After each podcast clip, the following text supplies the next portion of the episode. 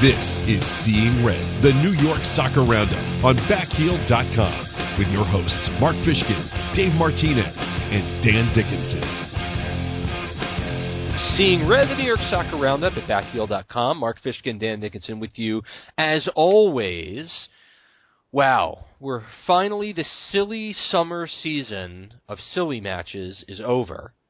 And this week we tune in, we pull back in for the rest of the league schedule. And that's all that's left for, for the Red Bulls. They have 15 league matches to go before the playoffs, and now is the time to start jockeying themselves into position. They're in a good position, don't get me wrong. They're fifth in the league in points per game, and they're third in the East with hundreds of matches in hand on the teams above them. It all starts in Philly this Saturday at 7 o'clock at MSG, a revenge match for sure. Tonight on Seeing Red, we're going to talk to Sean Davis, rookie, man of the match against Chelsea, the New York Red Bulls midfielder, homegrown player who gives a fantastic interview. And it is very, very difficult not to root for this kid. He he's terrific, and we very much enjoyed our chat with him. We'll go over the new signings. Some have been announced, some are on the verge of being announced. We'll have a brief preview of the Philadelphia match this weekend. It seems we play these guys every week. And then we will give, Dan and I, thanks to, with your help, we will give out the first annual mid-season awards on Seeing Red, and we asked fans on social media which categories we should give awards to, and then we'll give the awards themselves. And then we'll get to your calls and emails in our third segment. So there's a lot going on on Seeing Red. How are you, Dan? I'm doing all right, Mark. So so many matches, some that mattered, some that didn't, Many that didn't. many that didn't, but the team played well in the matches that didn't particularly matter. Of course. So the team beats Benfica last Sunday. Mike Grella makes the number one Sports Center play of the night with his chip goal to give New York a two to one win, and uh, and then it's All Star time. Uh, and then players start signing left, right, and center. Shaun Wright Phillips, thank goodness that Bradley got married in the States and not in the UK because Shaun Wright Phillips is a Red Bull. He is, and I, I don't think anybody is terribly surprised, given that he spent a month and a half in training um, after the wedding, and you know had been lingering, and there were talks about contract negotiations and things like that. But you know, it's a good piece of business that they can bring somebody who was in the Premier League last year. I don't think he played very much for QPR, but he was certainly there um, on a non-DP contract, and it sounds like he's pretty versatile from what we were hearing this evening if you were asked, would you please bring in an English national team player that scored six goals for England? I think most fans would say, yes, I would like to have one of those, please. And then if you're told, oh, and it's uh, and the player will not be brought in under a DP contract, as you mentioned, I I would say that's very shrewd and savvy by Red Bull management, and that uh, definitely is the case. Shaun Wright Phillips, 33 years old, He's three years older than his brother Bradley, and he will. He, as you said, he's integrated into the team. He's been working out for fitness while he was negotiating with the club, and he very well should see his debut, at least off the bench, uh, at Philadelphia at PPL Park this weekend. So certainly adds the speed, speed on the left, speed on the right, Bradley up top it's uh, it's enticing. It is, and you know, to the the point about him training, it, it's actually I, I don't want to know. I'm unclear if it's fortuitous or just you know good planning, but getting him six weeks of training, you know, he should be ready right. to go at this point. And you look at acquisitions like Andrea Pirlo or Didier Drogba, where you know they're going to take some time to ramp up. They, they you know, you announce the signing and it's going to be weeks later that you see them take the field, you know, it, he could play in in the city of brotherly love. What what and, could be better? And how appropriate. Yes, well done. I think you had the list of brothers that had played in MLS. This is the tenth pair of brothers that have played in MLS. Tenth pair of brothers that are on the same team in MLS okay. at the same time. Okay. Okay. I had somebody accuse me of not including Digão and Kaká, and I had to point out Kaká was not actually on the team. Yeah, well, and barely, Digão barely was either. Yeah, There you go. Of course, that's not the only big name, because Gonzalo Veron, if you have not been following, appears to be on the verge of signing a DP contract with the Red Bulls. Who, uh, you may ask, is Gonzalo Veron? Currently playing at San Lorenzo. He's been there since 2012 in Argentina. Obviously, uh, Buenos Aires native. Um, eight goals in 52 appearances since 2012 with San Lorenzo. He is 25 years old. And when you talk about what the kind of model DP in this league for a team like Red Bulls, who quote unquote is a small market team now, if you didn't know, who's about to drop two million dollars uh, in theory to bring this guy in. Um, it's young, certainly younger than some of the aged thirty somethings playing at other clubs. He is uh, skilled. I urge you to go online and find his his highlight reel because it is superlative, as most highlight reels are. And Veron is a player that can play in the center. He can play on the left. He can, he was playing on the right for San Lorenzo, the Pope's team. So there's that. And this, all the re, all the reports coming uh, out of national soccer press is that this will be going down. And so for all the fans out there that were uh, concerned, upset, wondering whether or not anyone would uh, come and help, the notion that this could be the central attacking mid, the the mythical RG number 10, although he certainly doesn't play that right now, Right. this could be uh, Higuain but younger coming to play for the Red Bulls. And it's it, it as a Red Bulls fan, you have to salivate because when you think about the way this team is playing, I mean, Kljestan is a terrific player and he's had some nice goals for the team and made some nice impacts, but he's not a number 10. And he's kind of filling that role. This is a guy that could be all that and and more for New York. Could be, and you know, I with players like this, I have to turn to legitimate uh, scouting databases like the FIFA 15 player career stats. Yes, yes, Uh, yes, and yes. I see, you know, his, his stats are good and there's potential, but the the two things that are standing out is that he has an acceleration of 92 and a sprint speed of 90, which in FIFA 15 is pretty damn fast. So um, th- that attack is going to get even speedier, as you mentioned before. Yeah, and when you talk about uh, making the high press work, that is definitely something that um, is going to be even higher and faster and more intense with uh, with Veron on the team. Again, not signed yet, but all arrows are certainly pointing in this direction, and that that is a development that could. Uh, I, I tell you that Max Bretos uh, was very very fond of this signing and pretty much said, "Well, they're the team to beat now." And of course, it's way way early uh, to say anything like that, but you've got to feel good about where the team is. And when you think about the, the the matches that the team has left to play in its last 15 games, the Red Bulls will play Chicago three times. Chicago, who is at the bottom of all of MLS. They have two games against Montreal and Didier Drogba. The first one coming on August 5th, and Drogba might not be ready to go by then. Two games against TFC, uh, and obviously they're a very dangerous team, and Giovinco. Um, Orlando at home. This week's match against Philly, and then at Philly, and then another match in late October.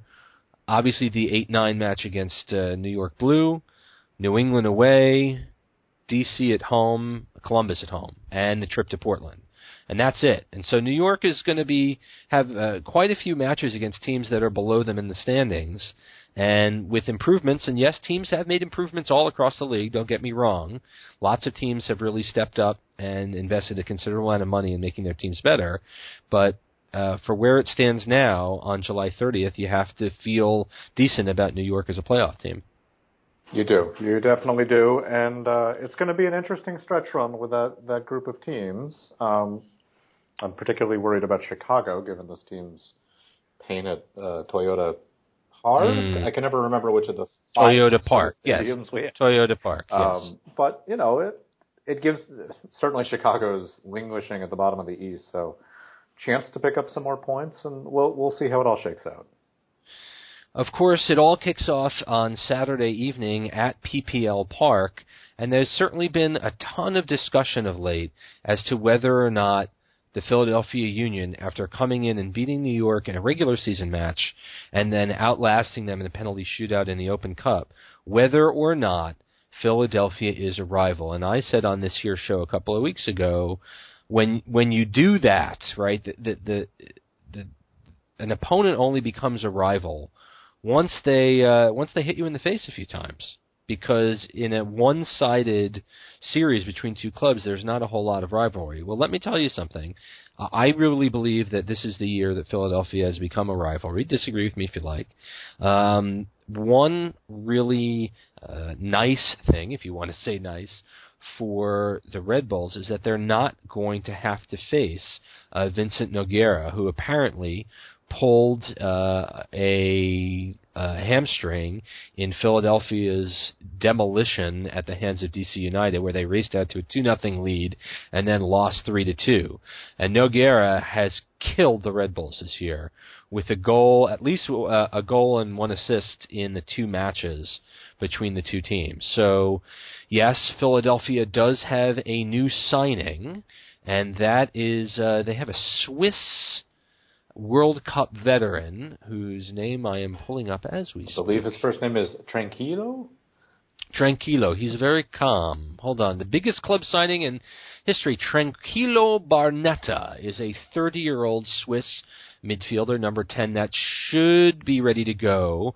He doesn't, uh, Jim Curtin doesn't think Barnetta will start after so much travel, but he should see some minutes at PPL.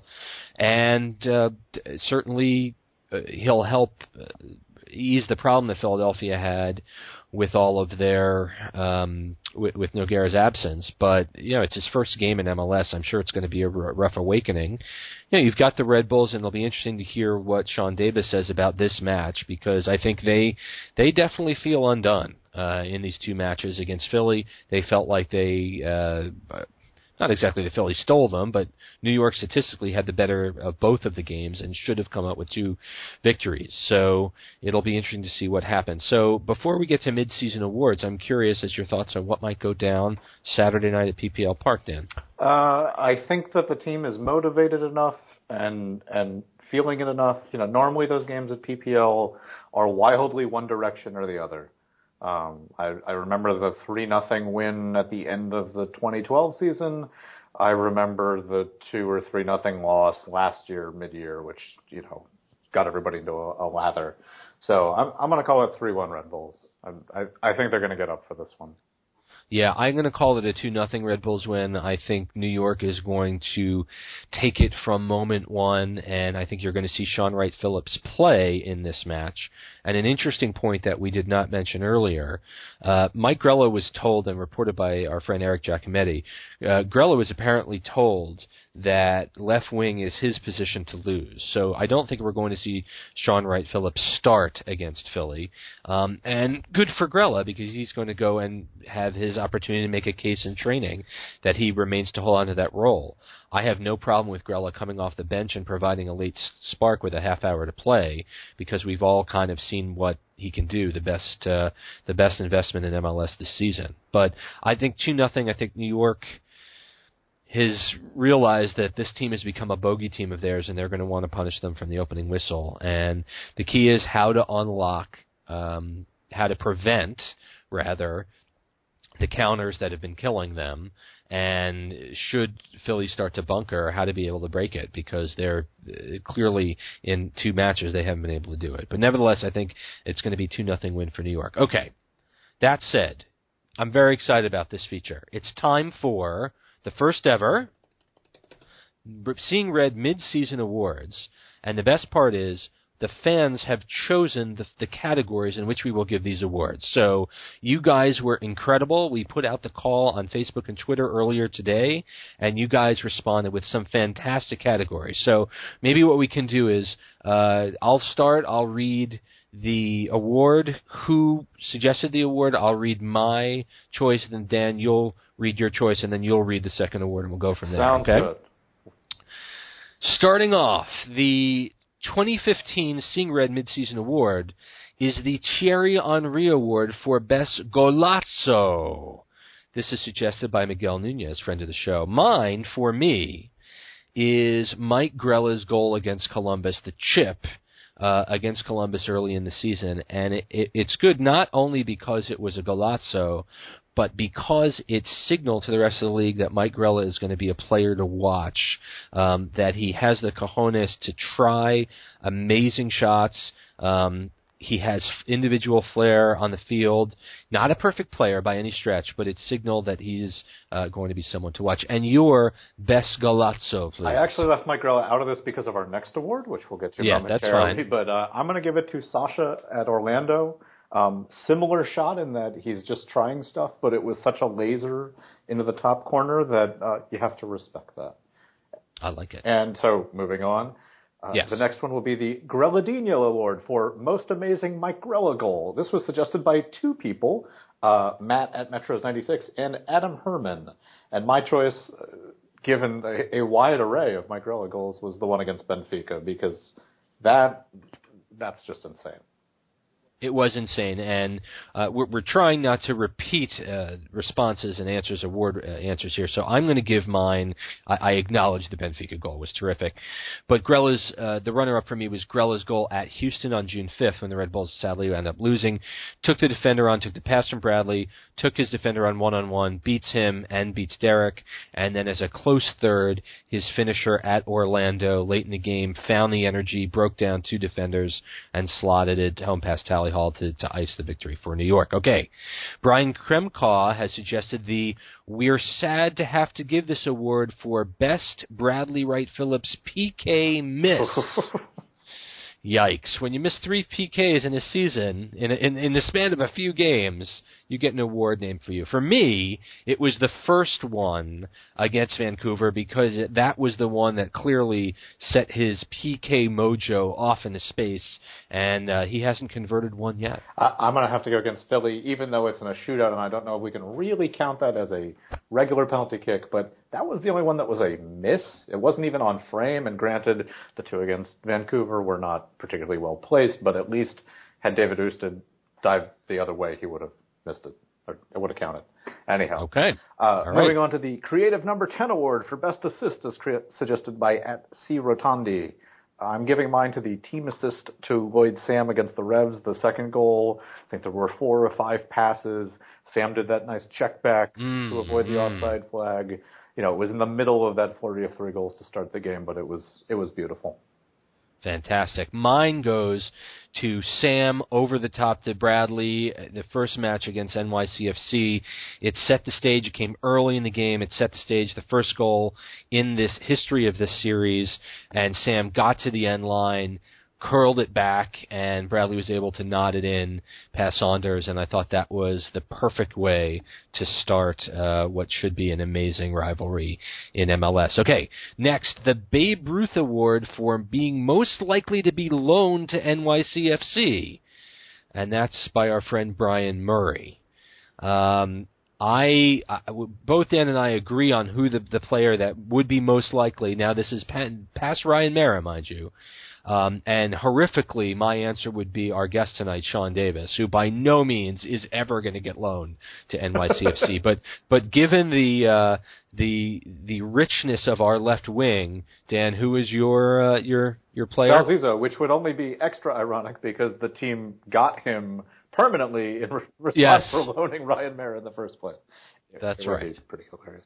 Anyhow, uh, our next one, which I, I I should note that I gave the little designations as to the award name before yes. the word for, so blame me for this one. But this is the Mike Petke Award for most likely to be sitting in the South Ward in 2016, also from Brian Murray. Uh, mm. Mine was Marius Obekop because uh, I just I don't see him going up or down at this point. It's yes, sort of there. He is uh, way down the depth chart. For me, assuming we can hold on to Kemar Lawrence for one more year, I think it's Roy Miller would be most likely to be sitting in the South Ward in 2016. I think he'd get a warm welcome. He Definitely. certainly wouldn't get a Mike Mike Petke welcome, but I think he would he would get a nice welcome. Definitely.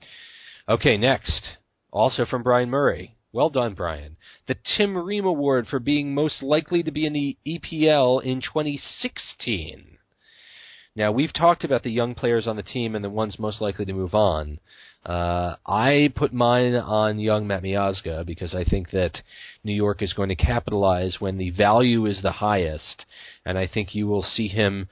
Eh, he looks like a Stoke defender for me, perhaps. I don't know. Maybe it's it's the stripes. I just see him working out. You there. didn't want to say Swansea? Come on. Uh, we had a week off. We against did, we did. We did. We got to Uh, start I'm going to go again. for Kemar Lawrence only because I think he was a little more visible because of the, the run with Jamaica at Copa America.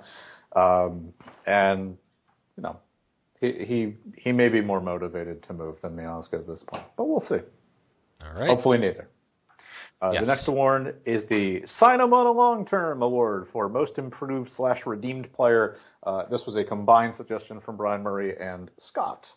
And I, we appear to be in agreement, Mark. We've both got Yes. Matt Miazga down. Yeah, I, I knowing where he was at the end of last season, where he was kind of thrown into the fire, certainly made some mistakes, but the mistakes have been very few and far between this year, and uh, it's so much improvement year over year. It's it's really unbelievable.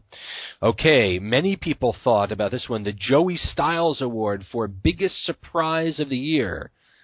For me, it's uh, it's got to be it's got to be Grella. I mean, this was a guy that had kicked around the NASL. The Cosmos didn't take him, and here we go, lighting it up for the Red Bulls. So uh, uh, the the best deal forever uh, on this team for now. So Uh, total respect for the Gorilla pick. I'm actually going to give mine to Damien Perrinelle. You know, this was a player who quietly came in last year, didn't get a lot of minutes, and everybody thought, hey, he's a waste. And you pair him with Miazga, and he's been lights out. He, Francophone du mois for what, three months running? you you got to respect that, too. absolutely. Uh, coming up next, the Familiar Feeling Award for Biggest Disappointment, also from Brian Murray.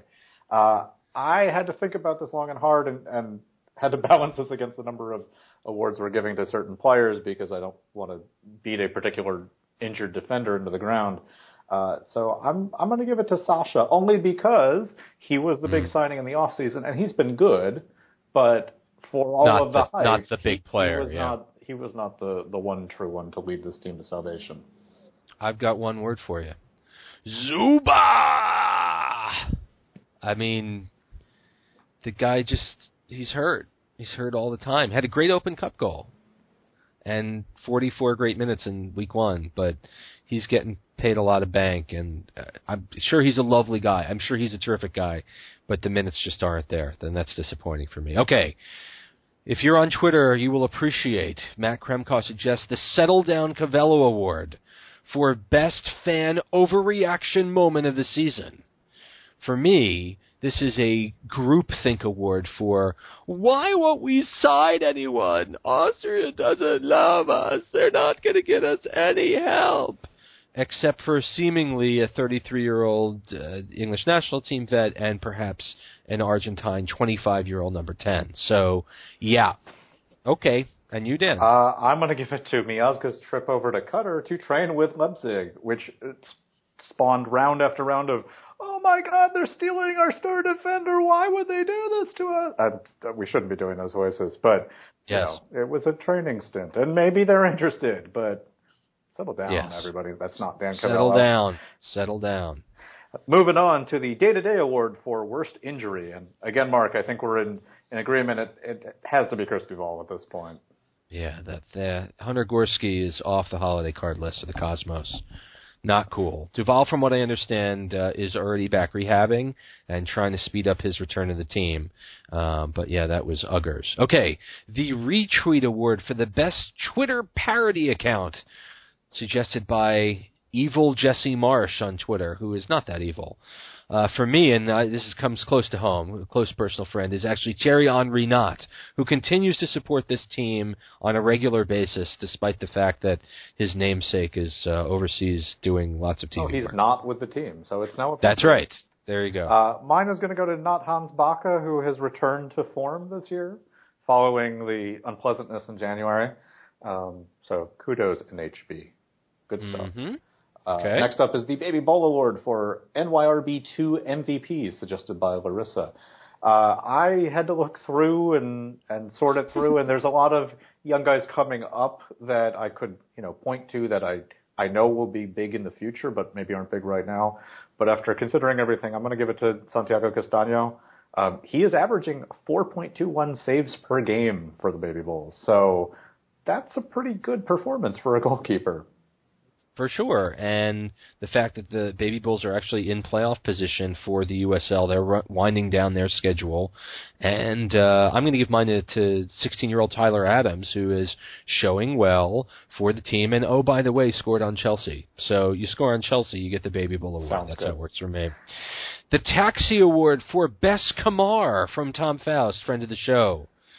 Best Kemar. Well, for me, I like alliteration, so it's Kemar Kljestan. That would be my best. I like the third lesser known brother, Kemar Wright Phillips. Very nice. Excellent. Very nice. Which is a good segue into another Tom Foss special, the MVWP Award for Most Valuable Wright Phillips. Uh, I've got Bradley, for now at least. Yes, I, I like the B in BWP. It's hard to say since the S hasn't played a minute. Kind of like the commissioner's pick here. It was very be very hard to give Shaun Wright Phillips the most valuable Wright Phillips award before we actually see him on the field. Okay, the Once a Metro Award for favorite Jason RBNY video of the season, suggested by Eric Friedlander. And if you are not following Jason RBNY, you are missing out on comedy gold. And over the weekend, it was actually just the other night uh, Jason released a an Oscar tribute. It was the in memoriam video that they play at the Oscars, but instead of actors who passed away this year, it was Philadelphia Union goalkeepers. And so I urge you to find this. It's incredibly well edited with actors crying and music and polite applause. It's a, it's it's, it's a must see. I'm, I'm going to have to watch that. Uh, for me, it's the the re-edited intro to Dallas before the FC Dallas game, which was just really inspired and lovely. So please go check them yes, out, folks. Good stuff. Coming up next, the Who Award for Best Dave Martinez Moment on Seeing Red, also suggested by Eric Friedlander. Uh, I'm going to give mine not to when he called into the live show, which was funny, but there was a week where both Mark and I were unavailable and decided, well, we're we're just not going to be able to tape this week. Schedules didn't work. And Dave was like, okay. And then out of the blue, he tapes, Comes a, the show. he tapes a 25 minute show by himself and runs it and interviews Eric Giacometti on it. That was that was Eric's debut episode. So, um, well done, Dave. Show up when Yeah, I- nobody's around. I, I don't know who that is, so I, I don't know who to give that award to. The Blue Ball Award for Best NYC FC Diss. This is coming to us from HCSVD on Twitter. For me, it was when they dissed themselves when the third rail hung their banner upside down at Red Bull Arena. It- I mean, guys, I know you're new at this, but look at the banner first before you try to hang They it. had one job. Uh, I'm I'm Yes. going to give it to Matt Miazga's goal celebration because what really on the field, it, it's not going to be better than that this year, but we'll see. No. Uh, coming up next, the Scoreboard Award for Best Team in New York based on wins and losses, table position, etc. from Isaac Krasny. Uh, you know, you got to give it to the Cosmos. Nope, kidding, kidding, kidding. The answer is the Kings of New York Soccer, the New York Red Bulls. New York is red. The Hater Award for Biggest Rival from Rob G. And I said it earlier on the show, it's Philly. Two wins at Red Bull Arena that were statistical aberrations. Uh, New York has got to pound Philly, not just once, but twice. They play them twice more, at least twice more this season, and it's got to hurt. Sir? I'm going to have to give it to the blue team, Mark. You know, the the results have been lopsided. I will give you that, but the the the experience and the atmosphere at those two games that that's unlike anything else I've dealt with since I came back to MLS. So, you know, it it still needs history on the field and it'll come, but that that was instant rivalry juice for me. Yeah, electric. Yeah. Uh, coming up next, the Expendables Award for most likely to be quote unquote adjusted to free up an international slot from Larissa. Uh, I've got Roy Miller because with so many left back options when Kemar Lawrence is back and healthy and assuming we hold on to him, uh, I just don't. The the longest tenured Red Bull may not be tenured for much longer, in my opinion. How about you? Yeah. For me, it's it's Zubar. I think you gotta. It might be time to just cut bait. Yeah.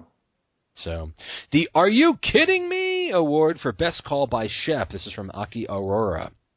For me, it's anytime Shep said, That is. Sh-, I can't, I'm not even going to try and do it. Shep Messing, friend of the show. That is shambolic defending. which uh, we haven't seen too much from New York this year. But uh, everyone's, I, get, I think against Houston there was some shambolic defending going on. I unfortunately don't get to watch a lot of games on MSG because I'm normally at the You're stadium there. and they haven't Yeah. had many broadcasts this year. But um, I, I do recall Grella's closing goal in the 4-1 win over the Cosmos where he called him unbelievable this year, which uh, Arlo White famously once said that the the one word they're not allowed to say on NBC broadcast is unbelievable because it means you cannot believe the thing that you, You just saw. Cannot believe which it. just happened. It is- you need to believe no. So. Yes. Uh, moving on to the Welcome to RBNY Award for Best Almost Signing Rumor That Never Came to Be from multiple people. Uh, I'm going to give it to Chicharito, which was just this weird insertion into Orlando and maybe a couple other teams chasing after Chicharito. It was just like, yeah, New York's in the mix. And then he, then nobody was. So, For me, it's people that saw Zlatan at Red Bull Arena where he was playing with his team, Paris Saint Germain, and then naturally connected that to, well, he they're, they're just going to leave him there, right? PSG isn't getting rid of Zlatan anytime soon. So I think the notion of Zlatan Ibrahimovic coming to the Red Bulls is uh, a bit of a pipe dream. The Arts and Crafts Award for the best game day match poster. Tony suggested this. Uh, and these match day posters, I think, have been really a nice addition to spice up um, the fan experience if you get into the stadium early enough. I personally like the one against RSL, which had a VHS copy of the La Manga Cup victory from 2004 in it. I thought that was awesome and wonderful. uh, I, I had a couple that I liked. The, uh, the Colorado one was the most artful one I saw with the supporter with the scarf over his face and the, the clenched fists and everything cheering. That, that one Mm. was really nice, but taking in history and everything else, the thousand goals one they did, uh, to celebrate Grella chipping the hell out of Steve Clark, uh, was, was particularly nice and poignant. Yes, we're almost at the end, Yeah. folks. Just five more. Five more. The Dave Martinez Award for Unavailable Player of the Midseason from Jeff Shalom. Uh, Zubar? Yeah. Zubar. for sure. The There's No Reason Award for the fail of the midseason. Now, the loss at Houston was one thing, but losing 2 nothing to Philly at home for the first time ever on May 24th was. Uh, I, I, that's what I said before the game. There was no reason to lose, and I still can't believe they did. And I'm going to give it to losing that home to Philly in the 4 p.m. matinee in the Open Cup because there was no reason to schedule it in such a way. Anyhow, forget it. We've beaten that into the Mhm. ground. Uh, the Rafa Marquez Award for Player We Love to Hate. This is from Tony. I'm going to give it to Felipe. The guy gets a crazy amount of hate for a player that, if you look at the stat charts, is generating a lot of key passes and chances a game. So I don't, I don't quite get it. Yeah, he might be the one, frankly, that um, that's going to be the odd man out should Veron come uh, into midfield. Uh, I'm going to give mine to Miller. He's lost his job. He scored for Costa Rica. Can't we leave him alone? Can't we leave Roy Miller alone, please? Never. The Brian Nielsen Award for Least Valuable Player. This comes from Chris M. And while he's playing very well for Red Bulls too, Santi Castano is in fact a New York Red Bulls player who uh, has been on the team for a number of years and has really yet to see any meaningful minutes. So um, I, I love you, Santi, and I'm rooting for you all the best uh, with the Colombian national team. But uh, the, there's not a lot of contribution here. I, I'm going to give it to Zubar only because his salary is so much higher than Santi's, and as far as I know, he's still over in France, just rehabbing his knee and taking Instagram photos. So um, Mm. we'll, we'll leave it at that. And to close out, the there's only one award for MVP, which came from a bunch of people. Um, I was torn, Mark, because your choice is very good too, but I'm going to give it to Lloyd Sam. Uh, Lloyd has been the unsung hero as long as he's been on this team. Um, when he's on the field, the attack clicks and is dangerous, and when he's not, they falter. So, full respect to your choice, but for me, it's Sam. There's only one New York Red Bulls All Star, and that is the captain Dax McCarty, who not only has not yet been mentioned in a host of amazing midseason awards, but Dax is the heart and soul of the team. Team, I, I agree. As an offensive threat, um, Lloyd Sam has been terrific. But to be brutally honest with you here, it's really all about Dax and what he brings. He's leading by example. He uh, he showed well during the All Star game, and he is uh, he's a friend of the show, and he's terrific. So we hope you enjoyed our lengthy first ever Seeing Red Red Bulls mid-season awards. When we're back after this, we've got Sean Davis of the New York Red Bulls. You're listening to Seeing Red with Mark Fishkin, Dave Martinez, and Dan Dickinson. Back on Seeing Red, the New York Soccer Roundup. Mark Fishkin, Dan Dickinson. Got a first time Red Bull for you tonight. Tonight's guest, a member of the New York Red Bulls under 18 team, a four year standout at Duke University, a homegrown player who dropped two goals on Chelsea in the International Champions Cup, and then jetted off to the homegrown game where he played a half under Landon Donovan. It's Sean Davis. Sean, welcome to Seeing Red. Thank you so much. I'm really excited. We are also excited that you were able to join us. So let's go way back. I know somewhere on social media there's a photograph of you wearing a Metro Stars jersey when Yeah. you were a wee lad. So Yeah. talk to us about your childhood supporting the club and then the opportunity to play for the club. Yeah, so a little uh, background on that picture. Um, my parents signed me up for every rec sport. Uh, a lot of players seem to share that same uh, storyline, but my parents signed me up for just about every rec sport. And that year, um, my mom was the coach, and she chose Metro Stars, the the hometown team, I guess. And um, I'm really happy we got that picture because it's really a gem, and and I love uh, looking at that. It reminds me of uh, great times um, when I was a young kid. So um, I had to post that when I when I joined the team. It was kind of like I said in the tweet, it's kind of destiny. But um, yeah, I, re- I remember supporting the team from a very young age, going to games at Giant Stadium, playing on the field um, at halftime, playing on the field, uh, even on tournaments on the weekends. So I, it was a huge deal for me when I was young to to be able to go to Giant Stadium and play games there with with my local club team. So it dates back um, pretty far, but uh, yeah, luckily things went really well. I joined the the academy when I was in high school. Um, stayed in touch with them throughout college, and and fortunately everything fell into place, and and I couldn't be happier to be with the club. Sean, as you mentioned, you came through the academy, but you also spent uh, your, you know, your time at Duke. What did it mean to you to finish college before turning pro? Because a lot of guys who come through uh, academy programs end up joining a little earlier than that. Yeah, I I would say that every situation is different. Um, you know, for me personally, I wasn't ready to go pro out of high school. Um, you know, there was some talk about it, but I just felt like I wasn't ready. And on top of that, my my mom and dad were very big on me going to school and getting my degree. And I figured um, once I went to school, I would finish up. So that was my thoughts going into it. And once I went to Duke, uh, just was an incredible place that I'm I'm extremely fond of, and and my experience was fantastic. So um, it wasn't too difficult. You know, the right situation wasn't uh, presenting itself at the time. Anyways, um, I still needed. I feel like I needed all those seasons to really um, develop as a player and as a person. So, um, you know, to finish with with my degree, it kind of takes some pressure off of of off of myself um, when I think about my professional career and how far I want to take it. Um, it's kind of a coping me- mechanism in that sense, but um, you know, now I can fully focus on soccer. I'm, um, you know, that's all I think about all day, and I, and I couldn't be happier with that. Sean, there's some interesting ACC rivalries going on in that locker room with Dax, of course, and Chris coming from Wake Forest. Do you Yeah. guys get into it when it's uh, college soccer, basketball, football season?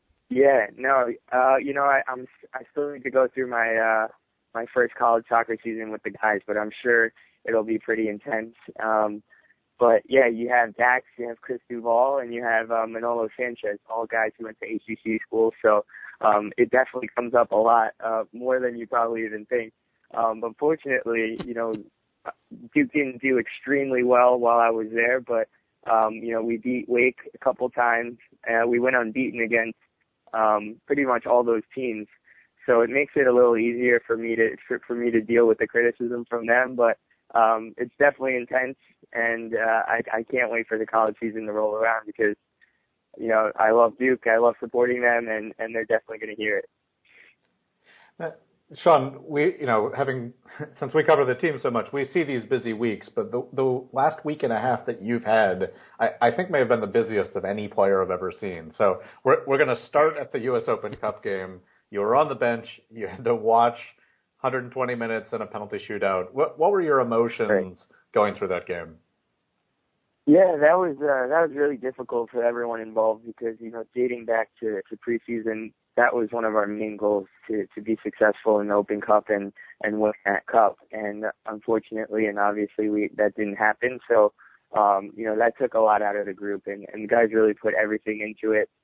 And you know, I was actually expecting to to play a part in that game, but um, you know, the red card kind of changed the the outlook of the game. And um, you know, when they scored it, they, we needed more attacking subs. So um, it kind of threw a wrench in the plans in that sense. But then you know, we had a we had a quick turnaround, and we had to get ready for Chelsea the next night, which was um, another big game. But um, you know, going into that Chelsea game, I just wanted to really uh, help the team out in any way that I can. And you know, I'm a guy that's seen a little bit more first team experience than some of the other guys that were playing that night. So I knew that um, I felt some responsibility and and I really wanted to step up uh, for the club in general, just to kind of for move on from that Open Cup game, which which like I said was was pretty devastating. So um, yeah, really intense two days. You know, you don't really have games back to back like that.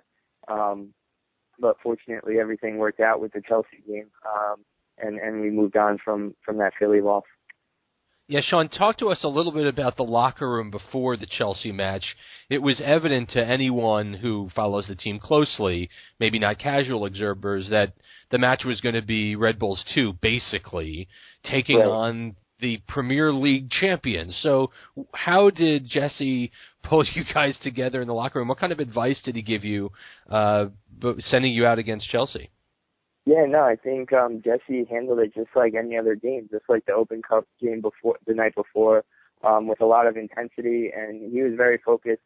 And, you know, something that I think the team should be really proud of is that we stuck to the system and Jesse had a lot of confidence in us to to stick to that system and get the job done. So I was really proud of all the guys for coming together and um, you know, regardless of whether they're playing for Red Bull two or the first team, those guys those guys came in and worked extremely hard and um, you know, it was just a great game, and the chemistry was definitely there. And I think that's a that's a big plus of of that uh, USL team that we have is that I'm, you know, from even a personal standpoint, I'm extremely close to everyone that was on the field, and made things a lot easier. We knew that we were in that game together, and that we were going to have each other's backs, and, and we were going to find a way to get the job done.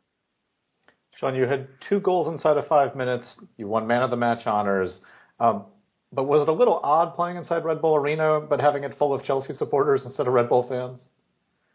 Yeah, I think that made everything a little sweeter. You know, when you start hear, hearing them chant Chelsea in your own stadium, um, it definitely uh, riled me up a little bit. I think that's the right the right word to use there. Um, it it pushed us, it motivated us, it, it inspired us really, and um, you know, for fans to come into our stadium and root for the other team. It just didn't feel right. So um, I think that definitely motivated the guys on the field, and, and you could see that by the, the performance. There's a lot of energy from our group, and we came out pretty strong. And obviously, we dealt with some tough moments during the game. They they had chances. They're Chelsea, but um, I felt like we dealt with everything really well, and um, the guys showed the guys showed a lot of character. And and when I scored the two goals, I think that was probably the best part is that um, people kind of turned to us and and started supporting us more throughout the game. So uh, that momentum shift was was really nice. That's that's terrific. Then on Sunday you came on in the second half as the team knocked off Benfica. Talk to us about Mike Grella for a minute. Is he crazy or brilliant to try shots like that at that place in the field? Yeah, no, I think Mike is, as you guys can tell, um, he's been doing it since preseason. He's an incredible player. Um, and the more comfortable he's gotten with the group, you know, the more confidence he's had, the the you know better he's gotten. And so now you you guys are starting to see uh, the Mike Grella that we get to see in practice every day, and he's just a great guy in the locker room, a great player, a really humble guy that that's going to work hard for the team on on both sides of the ball. And so um, you know, I really appreciate Mike's game. Mike's game, he brings uh, something different to to the team. He's very creative, and he finds a way to to create chances and score ridiculous goals like we saw on uh, on that Sunday. And then, it was off to Colorado. You played 45 minutes in the homegrown game. Uh, lots of lots of minutes over the last week and a half. How was that experience? How was Colorado? Uh, it was unbelievable. I'm really, really lucky to be part of that that event, and um, those those few days were really fun. Um, you know, I flew immediately after um, after the Benfica game. I flew the next morning, and it was a little longer flight than I expected. I think it was similar to a flight uh, to Seattle, so it was a little long. But uh, when I got there, uh, the guys were great. It was, I think, the best part was being able to share experiences with other homegrown players who, um, you know, we all have very similar stories, but we've also faced very unique obstacles um, in each of our own journeys. So I think that was probably like the best part is is hearing um, you know different perspectives on clubs and their uh, personal situations and what's worked and what hasn't. And I really enjoyed that aspect. And then um, you know having a, a great coaching staff with you know players like uh, or former players like Landon Donovan and Pat Noonan. That was that was really kind of mind blowing for me. And you know, when I stepped on the field, I was just thinking to myself, I can't let these guys down. They're they're legends. So, um, you know, I just tried to make the most of it. It's always difficult when you when you throw guys together for a game. You know, we barely trained together. We didn't. We trained for a little bit. I helped off the plane and we trained, but we didn't even have the full group. So that makes it a little challenging. And I think you could see that in the play. Um, it, it took us a little while to, to get some rhythm. And fair play to Club America. They they were great. Um, and they played really well. So it was a great game, a great experience, and and like you said, another chance to get minutes, which is you know crucial for a for a player like me. It's just another experience I can put under my belt. Now, obviously, Sean, the team has added another Sean. Shaun Wright Phillips signed uh, w- while you were jetting all over the place. Officially joins the team. He's been in camp for a number of weeks. What can Red Bulls fans uh, expect when when eventually uh, Shaun takes the field for New York? Yeah, first and foremost, he's an he's an awesome guy, just like his brother. They're extremely humble, um, awesome guys to have in the locker room, guys that you can uh, that are really approachable and you can really talk to about anything. You know, he shared some great experiences with me about his Chelsea and Man City career. So um, he has a lot of insight. There's a lot that that players like myself, the younger guys, can learn from him. So first and foremost, just a great guy.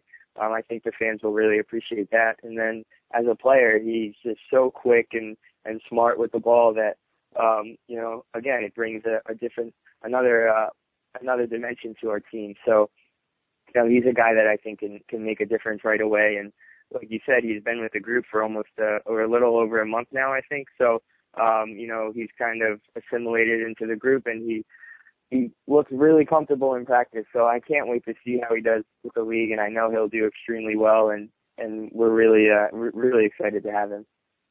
Uh, Sean, one of the things that first year pros tend to suffer with is that the MLS season is so long.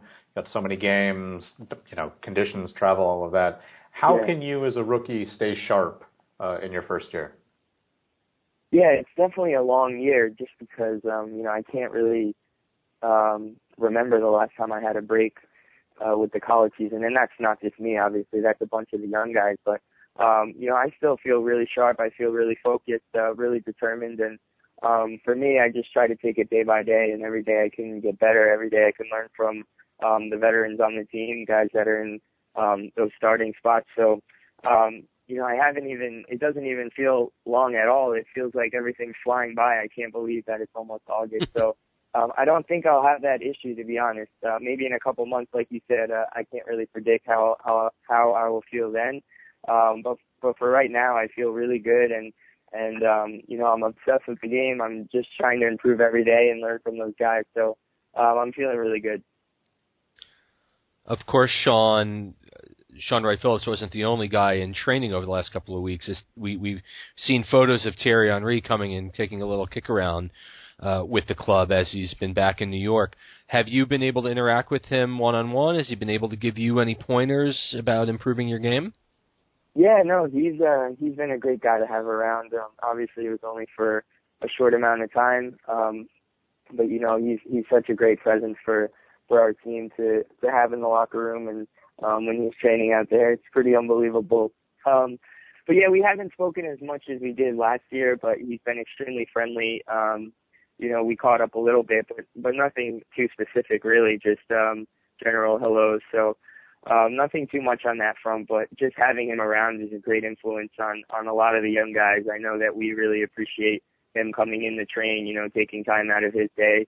Um to come back to the club and, and give back in that way, in that regard. So, um, you know, just having him around is enough for me, you know. Sean, before we let you go, uh, have to look forward to this weekend. Team heads to Chester Saturday evening to take on Philly. Is there any element of revenge? Are you ready to get back to work and, and start playing some more games? Yeah, definitely. I think um, you know they obviously they obviously beat us in the Open Cup and and the game before that. So uh, we we need to make some adjustments, be a little sharper in the in the in the boxes, and and go from there. But I'm really confident in, the, in the guys and the way that they've prepared this this last week. You know, I missed a couple of days of training, but um, you know, even today, the guys are really hungry, really sharp, really motivated, and um, we're looking to build off that win in Orlando, which I think was huge for us. So, um, you know, we're really looking forward to it. I'm really, really happy with where the team's at. I know the guys are going to be up for it. They're going to show up and, and they're going to be as hungry as ever. So I think it's going to be a great game. Sean Davis wears number 27 for the New York Red Bulls. Sean, it's been absolutely a pleasure speaking to you. I know that all the Red Bull fans are going to be rooting for you and watching you very closely during your rookie season and beyond. Best of luck, and perhaps we'll speak to you again as uh, the playoffs approach. Yes, let's do this again. Thank you guys so much for having me. Your emails and calls after this, it's Seeing Red. We'll be right back. You're listening to Seeing Red with Mark Fishkin, Dave Martinez, and Dan Dickinson. Seeing Red, New York Soccer Roundup. Mark Fishkin, Dan Dickinson. Wow, Sean Davis, what a terrific chat.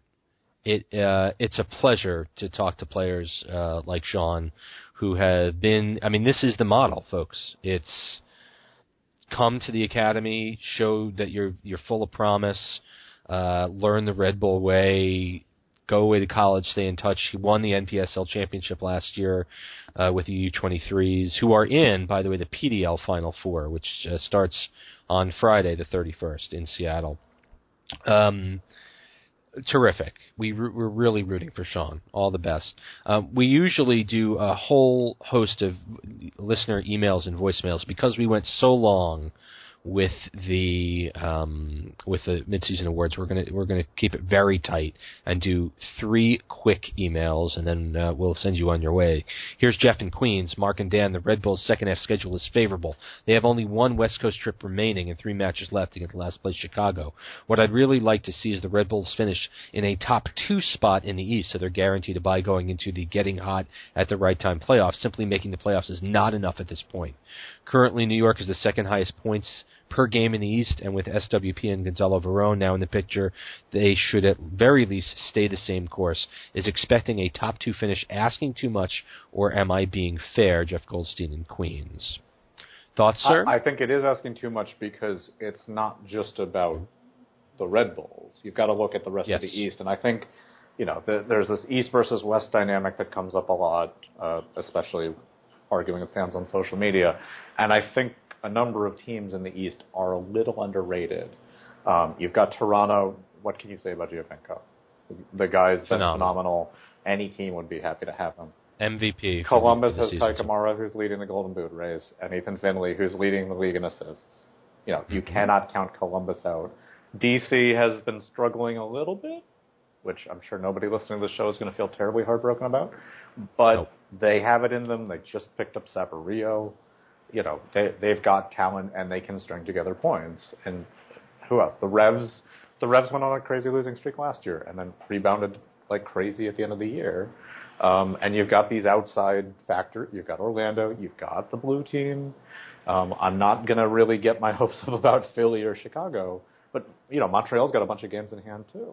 So the, yeah. the East is wide open, and it would be good to finish second so you don't hit that play-in game um, that can be one and done. But I, it, it may be too high of an expectation given how much turnover and change this team has had this year. But it's possible. Yeah, it's possible. They do have a favorable schedule, though, statistically. And well, um, they they do have four games in hand on DC currently. That, that does help four a lot. Games. But but one thing to keep in mind that I don't think a lot of people know: the league very intentionally schedules the year so that everybody should be done with their out of conference games yes. going into the final month because yes. they want everything in conference for the last month, so and it tight. all matters to the playoff race. Yep. So Yep. Every other team in the East is going to have most of their games coming up against decent conference teams. Yeah, obviously New York City has improved their roster with Pirlo. I don't know if uh, Lampard ever shows, but frankly, Montreal with Drogba is going to be a bear. They're the only team in the East that have games in hand on New York, and they only have one game in hand on New I York, think- and they're five points. I think you mean Lapmard? Go Frank Lapmard. Um, so I agree with you, Jeff. New York must be a playoff team. They must be, and they have the talent to be a playoff team. Um, the question is, can they make up ground on DC? Uh, but I would say that shooting for the second spot is certainly where they should be aligning their sights. Here's Eric Freelander. It's Eric from South Orange, New Jersey. Represent. I want to talk about SWP. It seems many people are ready to slot him into the starting lineup.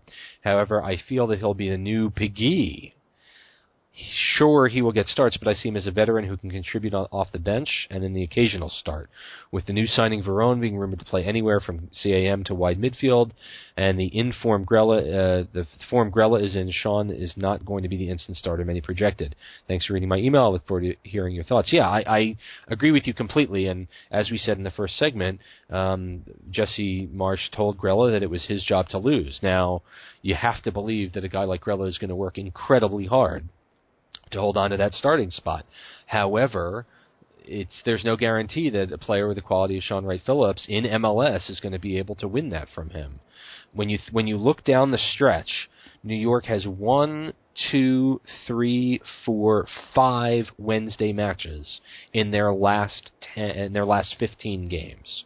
So there will should be times where you're going to see uh, Shaun Wright Phillips get the start up top, and it's not necessarily going to be a bad thing um, because they are going to have to turn three games in nine days uh, once, three games in eight days once, starting September 1st. They go at Philly, at Montreal, and then home for NYC. So if there's a time to actually show, it, uh, it may be you know some of those midweek matches. Um, so I would definitely keep that in mind. Anything to add? Uh, the one name that we haven't mentioned at all on the show that Yeah. that might also be a little expendable. We mentioned Dave Martinez. But um, bum. I thought you didn't know who that is. Um, Sorry. Anatole Abang. You know, Hmm. he does start up top occasionally with Bradley sitting behind him or off to the left. That you know, that's a position that maybe Sean can fit into, but we'll see. All right. The winner of this week's Seeing Red Prize, which is four lower bowl tickets as well as field passes before the game, is Mario Ramilio, who writes, Greetings, Mark and Dan. With a third of the season left, eh, might like half. It seems like we've made some nice additions to the squad. SWP and Veron will undoubtedly help. We've gone from being thin on the wings to where are we going to play all these guys? Ah, the life of a Red Bulls fan. The complaints seem to be raining down from social media and message boards that we have too many players and so little spots for them to play. Things are being said like, Grella doesn't deserve to sit, and what do we do with Felipe now? Depth is good, says Mario. It's how teams go to the next level. There have to be options available on the squad to make a difference, whether as an impact sub or a start to keep a fresh squad through rotation. Yeah, Grella, Zizzo, Felipe, uh, Felipe, Abang will be affected, but this is how all good teams deal with their roster. These guys want to start, keep making the most of your opportunities whenever they come. The new guys have to prove themselves to get minutes as well, you know. I love the moves the FO has made. Bravo, guys. Now go tear it up. Go Metro Mario from Section 201. I uh, agree with your sentiment. Um, it, it, obviously, when Veron is officially announced, if and when he is announced, it will be a, uh, a terrific signing for New York, assuming he is a player that uh, will come in, will understand the team, will understand his role in the team, and as we know, as we've talked about on the show, players don't just click in and immediately start producing. I guess unless you're Pirlo and you're playing an atrocious Orlando defense, but uh, nevertheless, it will be exciting to see, and yeah, you're going to have tough uh, questions to answer in training. If you recall, there was a time where Tim Cahill was not starting for this team, and uh, you know, earning it on the practice field is what it's going to be all about for the Red Bulls. Sir, I couldn't to have said it better. It's it's going to be interesting to see. I think you're right in the earlier comments that with a bunch of three game week coming, three game weeks coming up, the team's got to cash in those games in hand. The rotation's going to be more critical. if everybody can play in the same system and bring something, then it will pay off very well.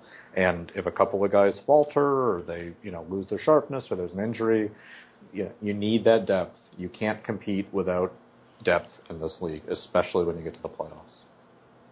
And just to just to reiterate where the East lays out, spots two through nine are nine points apart from each other. Mm-hmm. Nine points. So with 15 games to play, it really is anybody's race. I, for one, don't believe there are four teams that are better than the New York Red Bulls in the Eastern Conference. Or five. I real, or five. Yes, I guess it really matters that they're right. Five. So, um, I think New York is definitely a playoff team, as we talked about. I, I think it's really all going to be about going for uh, for that first round bye. Uh, next week is going to be a funny week. Um, real life is going to intervene for me. Dan, are you going to be around? I think so. We'll see. Okay.